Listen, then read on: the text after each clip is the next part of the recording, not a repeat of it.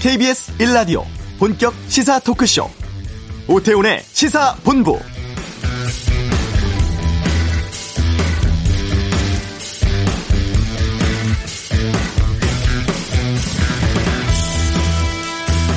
(11월) 들어서면서 하루 신규 확진자 세 자릿수를 유지하다가 지난 토요일에는 (205명) 어제 (208명) 그리고 오늘 (223명의) 코로나19 신규 확진자가 나왔습니다. 사흘 연속 200명이 넘었고 검사 수가 많지 않다는 주말 수치라서 더 걱정입니다. 사회적 거리두기 단계 조정을 사전 예고했던 방역 당국은 일상 감염이라는 새로운 양상 또 최근의 감염 속도를 고려하면 지금 상황이 매우 위태로운 국면이라고 진단하고 있는데요. 특정 집단과 시설 위주의 대규모 감염 발생이 아닌 가족, 지인 간의 모임, 또 다중 이용 시설 등 일상생활 곳곳에서 산발적 감염이 줄을 이루고 있다고 분석되고 있습니다. 또 다음 달 초에는 대입 수학 능력 평가도 치러야 하는 상황이죠. 오태훈의 시사본부 잠시 후 이슈에서 전문가 연결해서 최근의 코로나19 상황 살펴보겠습니다. 3년 전 포항 지진으로 지금도 고통받고 있는 분들이 있다고 하는데요. 이 내용도 짚어보겠습니다. 우리나라가 다자간 자유무역협정 RCEP에 참여하기로 했습니다. 경제브리핑 2부 외교전쟁에서 자세히 알아보죠. 월요일 시사구말리가 있습니다. 공수처장 추천 상황, 후보 추천 상황이죠. 또 추미애 장관 관련 여러 논란 등 다양한 정치권 이슈에 대해서 정리해보는 시간 갖도록 하겠습니다. 오태훈의 시사본부 지금 시작합니다. 네. 검사 수가 적다고 하는 주말 사이에도 많은 확진자가 나왔습니다. 사흘 연속 200명을 기록하고 있는데요. 아, 지금 어떤 상황인지 또 거리두기 단계는 어떻게 해야 될지 좀 전문가 연결해 말씀 나눠보겠습니다. 한림대 성심병원 호흡기내과의 정기석 교수를 연결하겠습니다. 나와 계시죠? 네, 안녕하십니까? 예, 사흘 연속 200명이 넘었는데 지금 상황 어떻게 보고 계세요? 심각하게 봐야 됩니다. 아마 제가 보기에는 본격적으로 이제 그 대유행으로 접어든다고 보는 것이고요. 우리가 예. 이제 3월 달에 대구 경북 쪽, 지난 8월 달에 수도권에 이어서 지금도 다시 수도권을 중심으로 해서 어, 새로운 대유행이 생각 어, 생기고 있다라는 것이고 네. 어, 특히 최근에 보면 이제 독감 환자들이 빠르게 증가하고 있습니다. 네. 그래서 그 얘기는 어, 이 호흡기 바이러스들이 잘 자랄 수 있는 환경이 지금 돼가고 있다는 거기 때문에, 음. 예, 더불어서 지금 유행이 점점 더 커질 것이다. 그렇게 좀 심각하게 보고 있습니다. 네. 2월에서 3월까지는 대구 신천지 쪽이 발원지라고 본다 그러면 또 5월에 연휴 때가 또 확진자가 늘었고 또 8월 이제 15일 집회 이후에 확진자가 늘었습니다.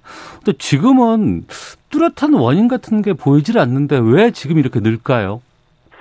아, 저는 그, 요번에 수도권에서 생긴 그 여파가 예. 완전히 가라앉지 않았다고 보는 것이거든요. 어. 그래서 그 이후로 우리가 아, 방역 당국에서 잘 조절을 해서 뭐 그 이후라고 얘기하시는 건 8월 달 말씀하시는 겁니까? 그렇습니다. 예, 8월 달에 대형 대량 환자가 발생하고 9월 한 중순까지 가지 않았었습니까? 예. 네, 그러면서 점차 줄었지만 음. 대개는 한 50명 선 전후까지 줄었던 게 가장 밑바닥이고요. 네. 그다음부터는 100명에 가까운 숫자가 발생을 했었고 예. 그 70% 80%는 계속 수도권에서 발생을 하고 있었습니다. 음. 그 얘기는 8월 9월 달에 발생했던 그 뿌리가 안 뽑혔다는 것이죠. 예. 네. 그래서 지금은 그것이 이 다시 나타 이제 활발하게 나타나는 건데 이제 가장 큰 요인은 뭐 경각심이 많이 해이됐다고 봐야 되겠죠. 어. 뭐 단계를 낮추고 안 낮추고를 떠나서 국민 한 사람 한 사람이 추석 연휴 잘 보냈죠. 음. 그리고 한글날 연휴도 별 탈 없이 끝났고 예. 네, 이렇게 가다 보니까 어, 숫자도 100명 안에서 유지가 되고 하다 보니까 경각심이 어. 해이된 게 가장 큰 겁니다. 사실 길거리에서 보면 예. 사람들이 예. 마스크 열심히 쓰고 다니지만 예. 막상 진짜 주의해야 될 그 공간 안에 들어가면密閉된 아. 공간 안에 들어가면 아주 자유롭게 얘기들을 하시죠. 예. 예. 그래서 그런 것이 제일 크다고 보는 것이고 또 하나는 뭐 겨울이면 당연히 호흡기 감염이 늘어나는 것이고 네. 코로나19 바이러스도 호흡기 바이러스입니다. 그렇기 음. 때문에 우리가 이제 외래를 보면 뭐 겨울철 지금쯤 되면 이제 산바람이 불기 시작하면 이런저런 바이러스 때문에 네. 호흡기 환자들이 많이 생기거든요. 어. 예, 그래서 코로나19도 좀 잠잠하다가 지금은 그 번성하기 아주 좋은 철이 됐기 때문에 예. 예, 이제 앞으로는 조금씩 더 나빠질 일만 남았다 그렇게 보고 있습니다. 그렇군요. 아무래도 좀 1단계 좀 지속되면서 그동안 못했던 모임이라든가 또 사람들 만나는 거 접촉하는 거 좀 늘다 보니까 좀 긴장이 많이 좀 아, 우리가 못하고 있는 게 아닌가라는 걱정이 들기도 하고 그래서 20, 30대 확진 비율이 높다는 것도 그런 이유 때문이겠죠? 예, 아무래도 이분들이 높다는 것은 어떻게 하든 접촉하는 사람들이 많다는 것이고 특히 20, 30대는 크게 겁이 나지 않지 않습니까? 근데 네. 우리가 암만 전문가들이 경고를 보낸다 하더라도 통계 숫자가 20, 30대는 걸려도 큰 탈 없이 넘어가는다고 나와 있기 때문에 네. 사망자가 없거든요. 어. 예, 그러다 보니까 겁내지 않고 예, 저녁에도 늦게까지 많은 사람들을 만나고 하다 보니까 사람을 많이 만나면 만날수록 어, 걸릴 확률은 높아지는 것이죠. 네, 음. 네, 그러다 보니까 이제 확진 비율이 높아지고 있고 그것 때문에 다행히 환자들이 증가하고 있는데도 위중증 환자의 증가는 없는 편이에요. 아, 예. 그렇군요. 그만큼 젊은 층들은 위중증까지 가지 않으니까요. 네. 그렇기 때문에라도 지금 이 사회적 거리두기 단계를 격상해야 된다라는 얘기들 나오고 있거든요. 이건 어떻게 보세요? 어, 격상은 우리가 오랜 그 거의 뭐 한 아홉 달, 열 달 겪으면서 정부 방역 당국과 전문가들이 모여서 지금 다섯 단계를 만들지 않았습니까? 예. 네, 그렇기 때문에 시작도 해보기도 전에 미리 선제적으로 또 올려야 된다. 이렇게 하려면은 음. 정할 때 제대로 정했어야죠. 그래서 네. 저는 예. 어, 이 우리가 정한 기준이 있습니다. 1.5단계 올라가는 기준. 수도권 같으면 일주일간 100명 이상. 네. 네. 이렇게 나온 게 있기 때문에 그 숫자를 충족할 때까지는 음. 어, 조바심 내지 말고 예. 어, 기다렸다가 충족하면 일단 해봐야 된다고 보고요. 어. 처음부터 원칙을 다 흐트리기 시작하면 네네. 우리가 정해놓은 원칙을 흐트리기 시작하면 그 다음에 우리가 예측을 못하거든요. 어.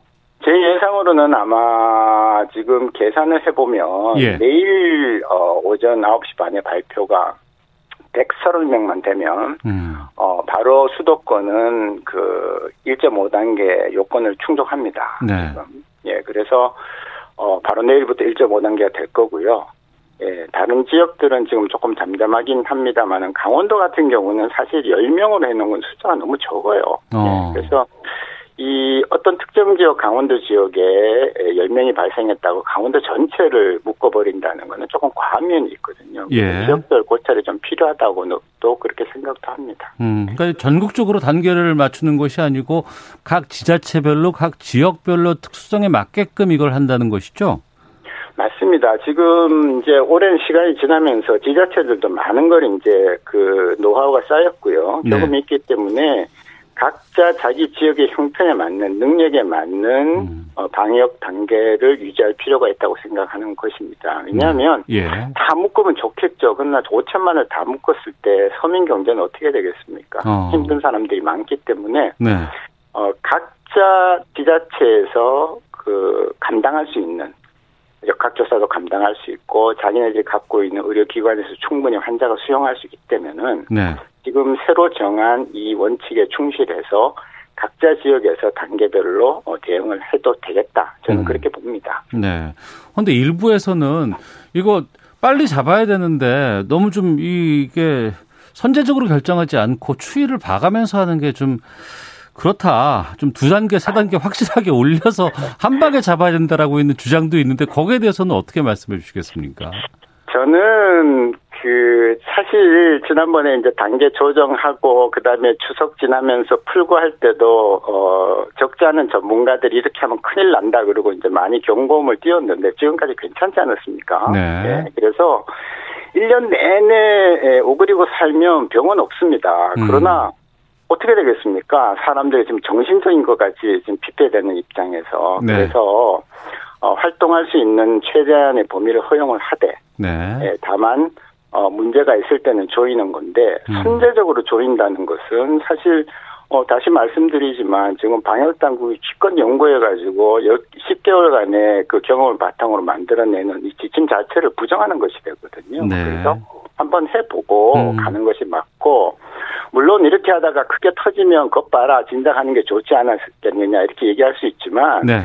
1년 내내 경보음을 울리면 한 번쯤은 맞습니다. 그러면 음. 그거 한번 마치려고 나머지 시간을 그렇게 고통 속에 살아야 된다는 것은 저는 그렇게 동의하고 싶지는 않습니다. 알겠습니다. 지금 해외 상황은 상당히 좀 다른 우리와는 좀 다른 양상으로 가고 있어요. 워낙에 지금 확산세도 많고 또 통제 조치까지도 좀 하고 있는데 이거 어떻게 봐야 됩니까?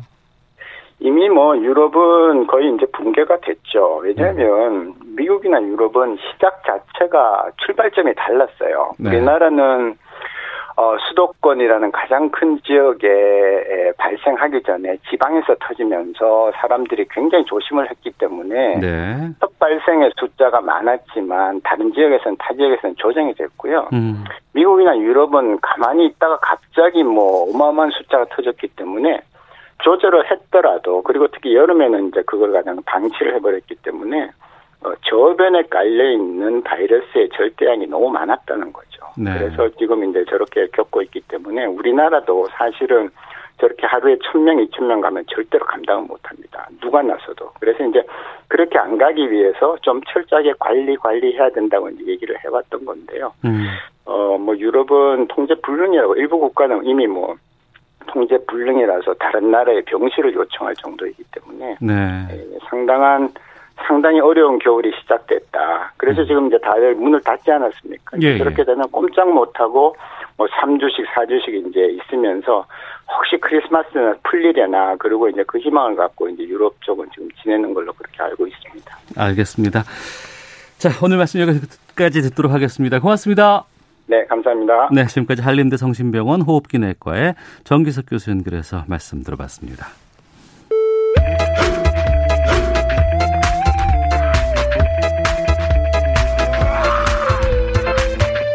오태우래 시사 본부. 네, 3년 전이었습니다. 2017년 11월 15일 지열 발전소가 일으킨 촉발 지진으로 포항에서 지진이 일어났죠. 3년 지난 지금까지도 포항 지역 주민들이 트라우마 호소하고 있다고 하는데 이 내용 좀 살펴보겠습니다. 포항 트라우마 센터의 이영렬 센터장 연결해서 말씀 나눠보죠. 안녕하십니까? 네, 안녕하십니까? 예. 포항 지진 발생 3년 지났는데요. 네. 어, 현장에서 아마 직접 겪고 또 보고 들으신 내용들 많이 있으실 것 같습니다. 포항 이재민들 삶이 그동안 어땠는지요? 처음에는 뭐 그 피해 지역뿐만이 아니라 네. 포항 전체 주민들의 일상이 다 흔들렸다. 뭐좀 어, 확대해서 말하면 어, 어, 경북 지역 전체가 다 흔들렸다라고 할 수 있을 정도로 충격적인 일이었죠. 음. 이제 시간이 지나면서 네. 아마 다른 지역 그러니까 여기 피해 지역이라는 게 주로 이제 흥해 어, 읍과 그다음에 네. 포항 북부 지역을 말합니다. 그 지역 외에 다른 지역의 주민들의 삶은 뭐 거의 이제 일상으로 다 돌아가셨다. 네. 이렇게 볼 수가 있겠고 또 심리적으로 도 그 지진으로 인했던 놀랐던 기억은 갖고 있지만 음. 이것이 무슨 증상으로 내 일상에 어떤 자, 어, 지장을 초래한다. 네. 그거는 아닌 그런 정도의 수준으로 다 완화됐다고 보여지는데요. 네. 그런데 이제 이 피해 지역에 북한에서 특히 여기서 어느 정도 의 재산적인 피해가 있었고 뭐 집을 이주를 했다거나 뭐 이런 부분들이 있으셨던 분들은 아직도 음. 상당히 많은 부분이 그런 어떤 그 소위 말하는 외상후 스트레스 증후군에 증상들을 호소하고 계시고 그로 인해서 일상생활에 지장도 받고 또 고통도 상당한 수준에 있고 그런 상태입니다. 네. 코로나19 때문에 이제 집에 있는 시간이 좀 많아지고 있는데 이것도 좀 영향을 주나요? 예, 영향이 당연히 있죠. 저희가 모든 재난이 다 마찬가지지만 이 재난 회복을 어, 재난을 위한 어떤 심리적 충격을 회복하는데 꼭 중요한 것이 어떤 어, 사회 활동과 대인 관계 이런 것들이거든요. 네. 이런 것들이 일시적으로 차단이 되니까 음. 어떤 막 심리적인 문제도 생기는데 이런 그 지진을 위한 트라우마를 가지신 분들은 더 심하게 나타날 수밖에 없겠습니다. 네. 글쎄요, 이 지진으로 인한 여러 가지 공포, 트라우마라는 게 어느 정도인가 이게 참 쉽게 좀 잘 이해가 되지 않는 분들도 좀 계실 것 같습니다. 이 어떻습니까? 그러니까 예를 들어서 아주 단적으로 말씀드리면 이런 겁니다. 내가 네. 지진을 놀란 것까지는 괜찮은데 음. 지진 이후에 내가 뭐 엘리베이터를 혼자 못 타서 그것 때문에 일상생활에 장애를 받는다든가 아. 아니면 운전이 어렵는데 아 운전할 때마다 막 너무 울렁증이 와가지고 운전을 바꿨다든가. 어, 예, 예. 뭐 아니면 뭐 자꾸 이제 그런 것 때문에 좀 성격이 좀 이상하게 좀 소극적이 되고 그러다 보니까 어 점점 자꾸 고립되고 뭐 이렇게 됐다든가. 심지어는 이제 자꾸 성격이 되게 예민해지고 이제 잠을 못 자고 이런 문제가 있거든요. 그래서 예.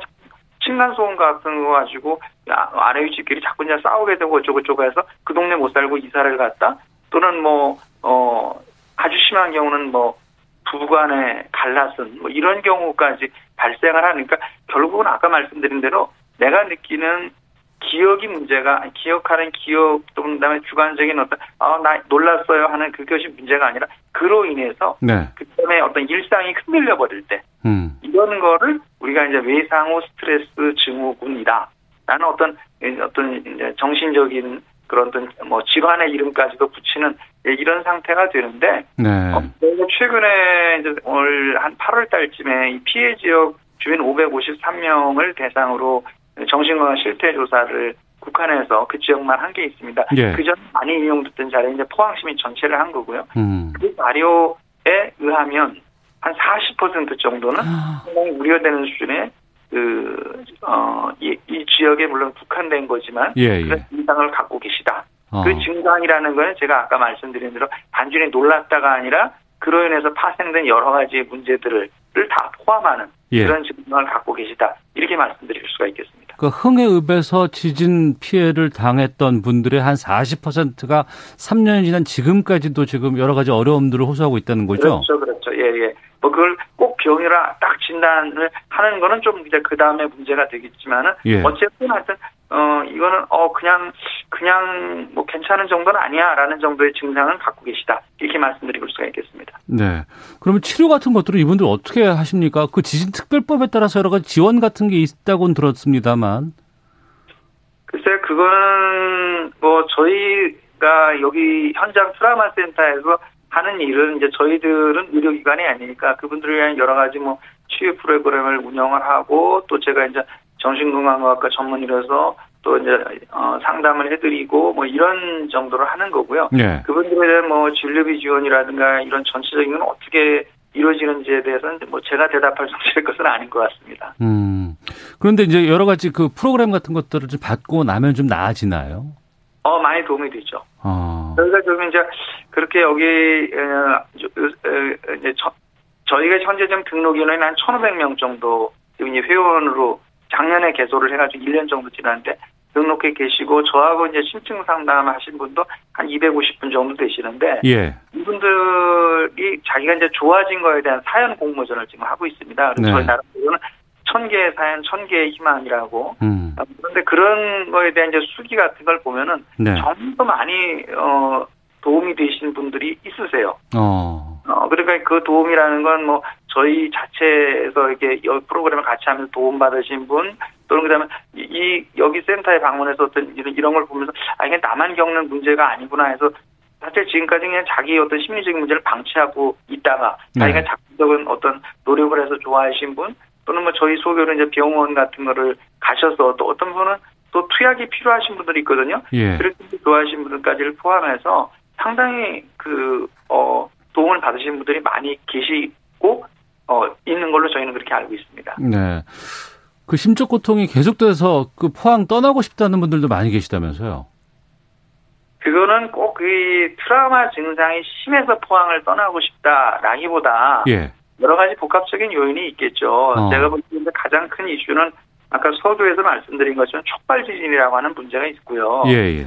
그리고 이제 그 촉발 지진이 그 외에 이렇게 뭐 수습돼간 과정, 밝혀진 과정, 지금 현재까지도 바로 얼마 전에 뭐, 어, 뭐 실질적 피해 구제를 보상을 한다고 했다가 그 중에 뭐 몇 퍼센트만 한다고 했다 그래서 뭐 여기 분들이 또 이렇게 어 나름대로 또 여기서 시위도 하시고 음. 여러 가지 억울함을 호소하시는 분들이 많이 있거든요. 네. 그런 분들이 결국 그 증상 플러스 해 가지고 어떤 그 좀 실망을 하는 거죠. 음. 자기가 수십 년 동안 살아온 이 고장이나 이런 부분에 대해서 어, 그런 마음을 좀 다치신 분이 있어서 부분이 있어서 네. 그거는 네. 뭐 그런 분들은 뭐 증상 때문에 그렇다 음. 이렇게만 볼 건 아니고 네. 좀더 종합적인 시각에서 이분들을 좀 돕고 이 지역 사회가 보듬하는 노력이 좀 필요하지 않나 음. 네, 그런 생각을 좀 해봅니다. 뭐 정부의 지원도 포함해서 말이죠. 네. 우리나라에서 좀 사회적인 여러 가지 참사들, 재난들이 꽤 많이 있었습니다. 뭐 그때마다 이제 당시 언론은 집중하고 뭐 여러 가지 어, 의견들도 나고 뉴스도 좀 하고는 있습니다만 시간 지나고 나면 뭐 거기와 관련된 분 아니면 다 좀 잊어버리는 게 좀 많았었거든요.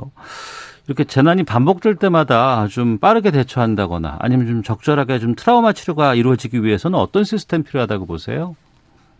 트라우마 쪽 이런 이제 재난에 따른 어떤 이제 심리 지원 활동을 제가 처음 이제 시작한 게 2008년도 초에 네. 그 2007년도 말에 있었던 그 삼성 허베 어, 스피리토 기름 유출 사건. 예, 예, 예. 뭐, 예.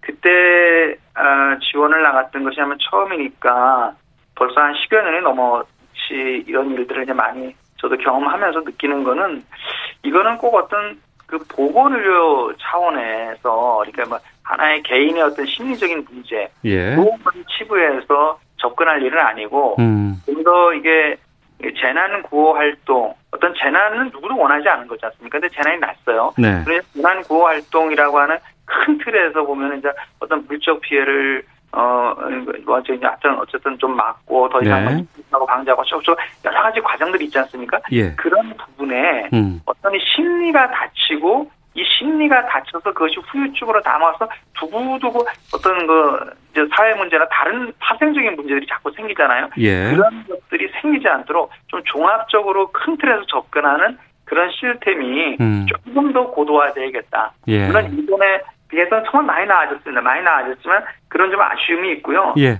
이런 올해 어떤 심리적인 그 후유증을 갖는 재난 문제를 보면은 대개는 그 물적 피해가 크면 물론 심리적 피해도 크지만 물적 피해는 그렇게 크지 않았는데도 불구하고 심리적 후유증이 오래 남은 그런 경우들 많이 보시지 않습니까? 그럴 수 있죠. 예, 예. 네, 그게 뭘까? 어. 그게 뭘까라는 거에 대한 답을 찾는. 과정은 앞으로 우리가 좀 가야 될 길이 아닌가 그렇게 생각이 됩니다. 예, 알겠습니다. 말씀 고맙습니다. 네. 네, 지금까지 포항 트라우마 센터 이영렬 센터장 연결해서 포항 지진 3년째 상황들 좀 살펴봤습니다. 교통 상황 살펴보고 헤드라인 뉴스 듣고 오겠습니다. 교통정보센터 오수미 리포터입니다. 네, 이 시각 교통정보입니다. 먼저 사고 소식인데요. 광주 원주 간 고속도로는 대신 나들목 진출로에 대형 화물차가 옆으로 넘어지는 사고가 있었습니다. 경기 광주와 원주 쪽 양방향 차량이 만나는 지점이고요. 구비진 길입니다. 2차 사고로 이어지지 않도록 각별히 주의를 해주시기 바랍니다. 본선상 정체로는 원주 방향 초월 일대에서 차들이 많아 2km 막히고 있습니다. 영동고속도로 강릉 방향은 안산 부근에서 진행되는 작업 때문에 군자 요금소부터 4km 구간에서 밀리고요. 경부고속도로 부산 쪽으로는 한남에서 서초, 죽전에서 수원, 동탄에서 오산 쪽으로 지나기가 어렵습니다. 영남권으로 가서는 경산 일대에서 3km 구간 작업 여파로 밀립니다. 반대 서울 방향도 건천 부근과 도동 분기점, 금강 부근에서 각각 모두 공사의 지장을 받아 정체고요. 수도권에서도 기흥 부근에서 작업을 하고 있어 뒤쪽으로 밀리고 있습니다. 지금까지 KBS 교통정보센터였습니다. 박병석 국회의장과 더불어민주당 김태년 원내대표, 국민의힘 주호영 원내대표가 오늘 만나 초당적 방미 대표단을 추진하기로 합의했습니다. 내년 하반기부터 대부업체의 법정 최고금리가 연 24%에서 연 20%로 인하됩니다. 200만 명 이상이 혜택을 볼 것으로 예상됩니다. 정부가 오늘 대한항공의 아시아나 인수를 공식화하고 산업은행이 재무 투자자로 인수에 참여하기로 했습니다. 산업은행은 한진칼에 8천억 원을 투입할 예정입니다. 미성년자 성착취물 유포방인 엠번방으로의 통로 역할을 한 혐의로 구속 기소된 와치맨이 법원에서 징역 7년의 실형을 선고받았습니다. 지금까지 헤드라인 뉴스 정한 나였습니다.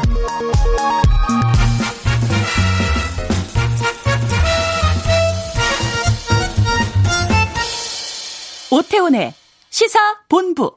네, 알기 쉽게 경제 뉴스 풀어드립니다. 경제 브리핑 참 좋은 경제연구소 이인철 소장과 함께합니다. 어서 오세요. 예, 안녕하세요. 예.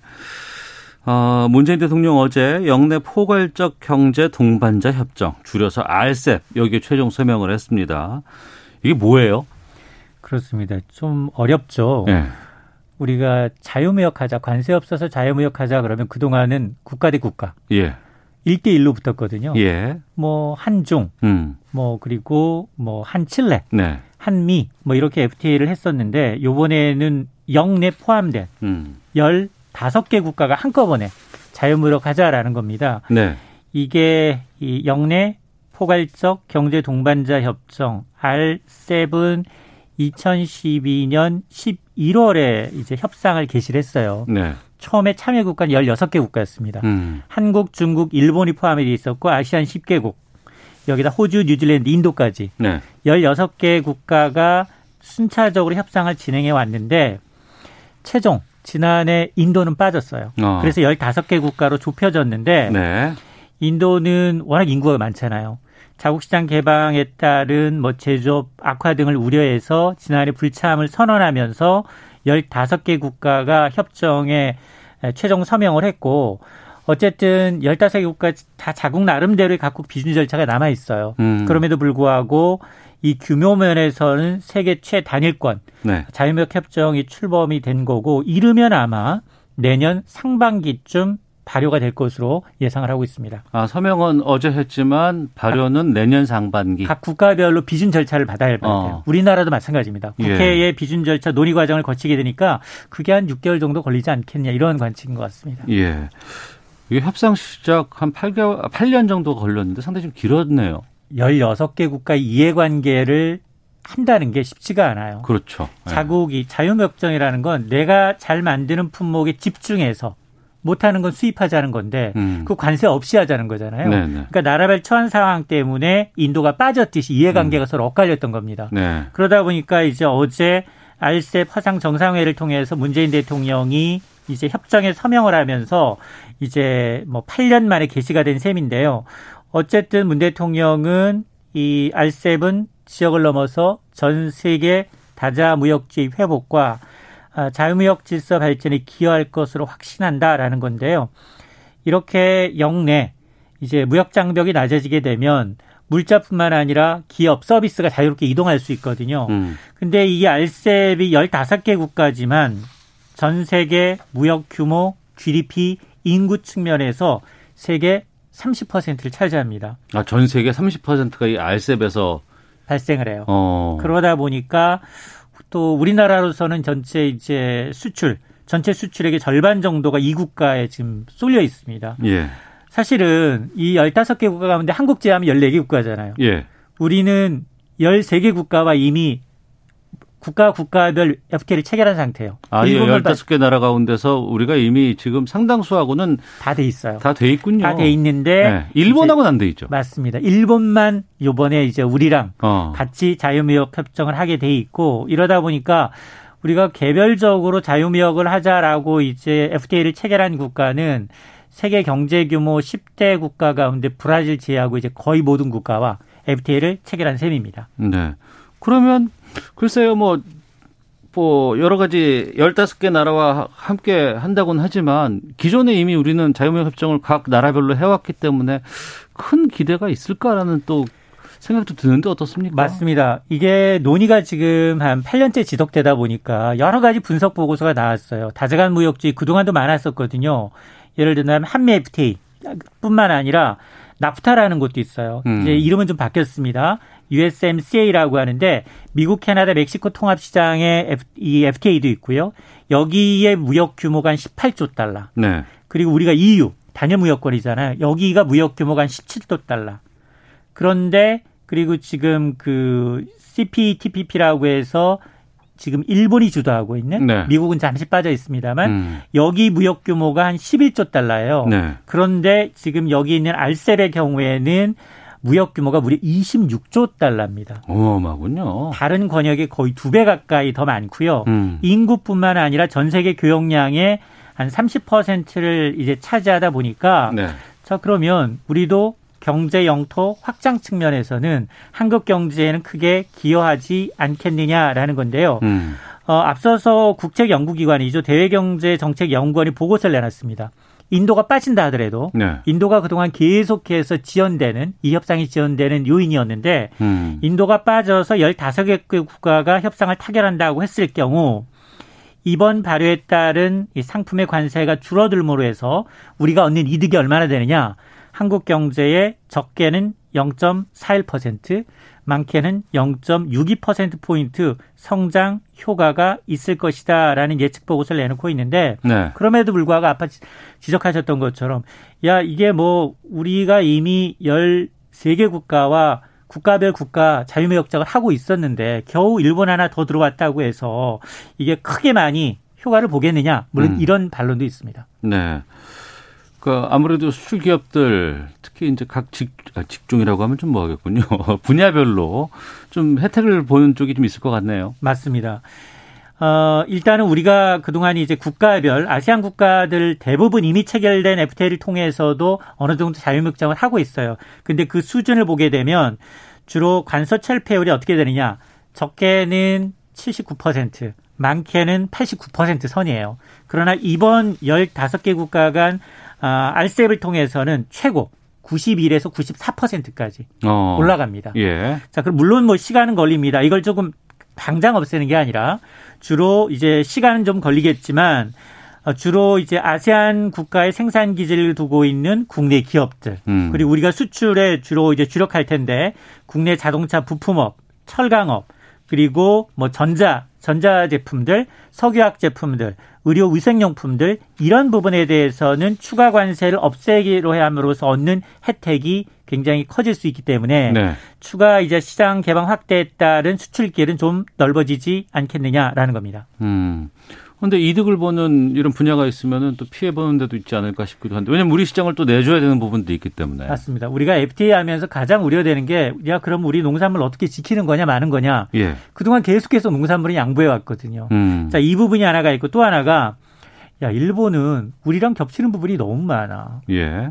그동안도 이제 한일 FTA가 잘 진척이 안 됐던 부분이 바로 그런 부분이었는데 이 부분에 대한 우려가 있는 것 같은데 일단 첫 번째 농산물 부분에 대해서는 영향이 매우 제한적이다. 음. 이미 이제 이 기존의 FTA를 통해서 농산물 시장이 개방돼 있는 데다가 요번에 이제 품목수 기준 네. 어, 기준 관세 철폐율은 50% 이하고요. 그리고 어 특히나 쌀 아, 쌀은 지켰어요? 아니, 다, 다 지켰어. 어. 쌀, 고추, 마늘, 양파. 예, 예. 이런 이제 국내 재배뿐만이 아니라 바나나, 파인애플처럼 이미 수입이 많이 되고 있는 품목들 음. 이런 민감한 품목은 양호해서 제외를 했습니다. 네. 그래서 기존에 이제 다른 국가들과 체결한 농산물 관세 철폐율이 평균 72%인데 음. 이번에 품목 수 기준 46%니까 네. 절반 이상 농산물이 지켰다라는 평가가 나오고 있고요. 예. 또 하나가 자, 한일 양국 간 교역 규모가 늘어나는 건 좋은데 네. 우리가 일방적으로 손해 보는 거 아니냐? 일본 쪽에 특히 그렇습니다. 왜냐하면 일본은 알셉에 들어감으로 해서 그동안 가장 노렸던 게 중국 시장과 한국 시장이었어요. 예. 이두 개를 한꺼번에 다 풀었어요. 어. 그러다 보니까 일본은 우리나라 시장 개방하는 품목은 10년에서 20년 장기간에 걸쳐서 관세를 없애자. 음. 그래서 이제 국내 산업에 대한 충격을 좀 줄이도록 방어막을 좀 형성을 하고 있는데 네. 어쨌든 양국 모두 83%의 품목 100개 가운데 83개 품목은 10에서 20년에 걸쳐서 차츰 관세를 철폐하지만 네. 다만 우리가 좀 민감한 부분이 뭐냐 소부장, 소재, 부품, 장비, 산업 예, 예. 일본이 워낙 강점이 많기 때문에 어. 이런 이제 부분 그런 부분에 대해서는 민간 품목에서 이번에도 뺐습니다. 예. 그리고 이제 우리는 중국과는 이미 FTA 2015년 수준의 FTA를 하고 있기 때문에 이번 가입을 해서 추가로 더 푸는 건 없다. 음. 당시 발휘했던 것과 동일한 수준으로 협상을 이끌어냈습니다. 네. 그러면은 우리 경제 성장이라든가 여러 가지 어, 성장률 전망치에는 좀 이게 좀 반영이 될까요? 그래서 아까 이제 한 대외경제연구소가 아, 적게는 0.4, 많게는 음. 0.6%포인트 정도 네. 우리 경제 성장 효과가 있을 것이다라는 분석 보고서인데요. 음. 실질적으로 2, 30년, 10년 이상 장기간에 걸쳐서 나타내는 거기 때문에 네. 좀 효과는 지켜봐야 합니다. 알겠습니다. 자, 아, 참 좋은 경제연구소 이인철 소장과 말씀 나눴습니다. 오늘 말씀 고맙습니다. 고맙습니다. 잠시 후 2부 외교 전쟁에서는 이 미국 대선 상황 그리고 이 알셉 타결로 인한 향후 외교 상황 전망해보는 시간 갖도록 하겠습니다. 시사 구말리 정치 이슈도 살펴보겠습니다. 2부에서 뵙겠습니다.